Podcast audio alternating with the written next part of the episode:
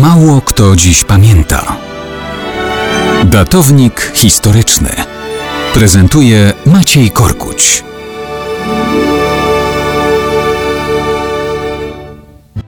Mało kto dziś pamięta o tym, że 30 września 1773 roku nastąpił poniżający i smutny koniec procedur rozbiorowych. Nie były one gromem z jasnego nieba. Z myślą o możliwości kupczenia polskim terytorium już od lat się oswajano na arenie międzynarodowej. I to nie tylko w państwach zaborczych. Jeszcze w początkach 1769 roku minister Królestwa Francji prowadził rozgrywki dyplomatyczne, oferując innym państwom fragmenty słabej Polski.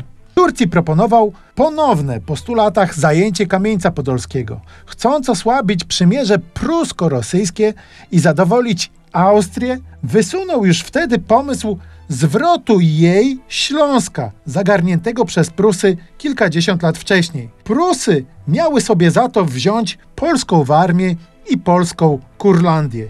Austrii Również wprost sugerowano, że w gruncie rzeczy nie powinna czekać i brać jak najwięcej z sąsiadujących z nią obszarów Rzeczypospolitej. Dlaczego? Znowu Francuzom chodziło o Rosję. Obawiali się wzrostu jej siły. Rozumieli, że faktycznie Rosja narzuciła zwierzchnictwo całemu polskiemu terytorium. Im mniej Polski, tym mniej terytorium pod władzą Rosji. Czysty cynizm polityki międzynarodowej, bez sentymentów. Pomysły rozbiorowe były oczywiście szczególnie bliskie królowi Prus Fryderykowi II. Ten tylko drogą aneksji ziem polskich mógł posklejać porozrzucane części swojego państwa w dziwnym kształcie. To wyglądało wówczas jak skrzydła wiatraka.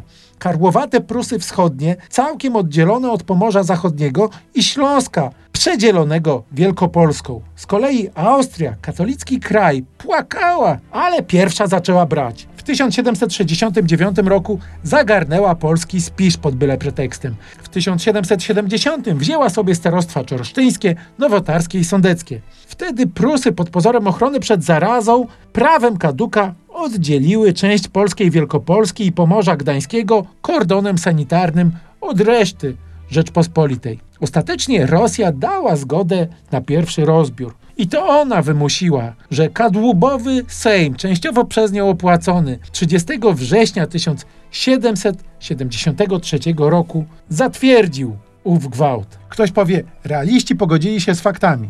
Ale warto przypomnieć, że to jednak beznadziejny gest protestu posła Rejtana przez następne dekady ożywiał ducha Polaków.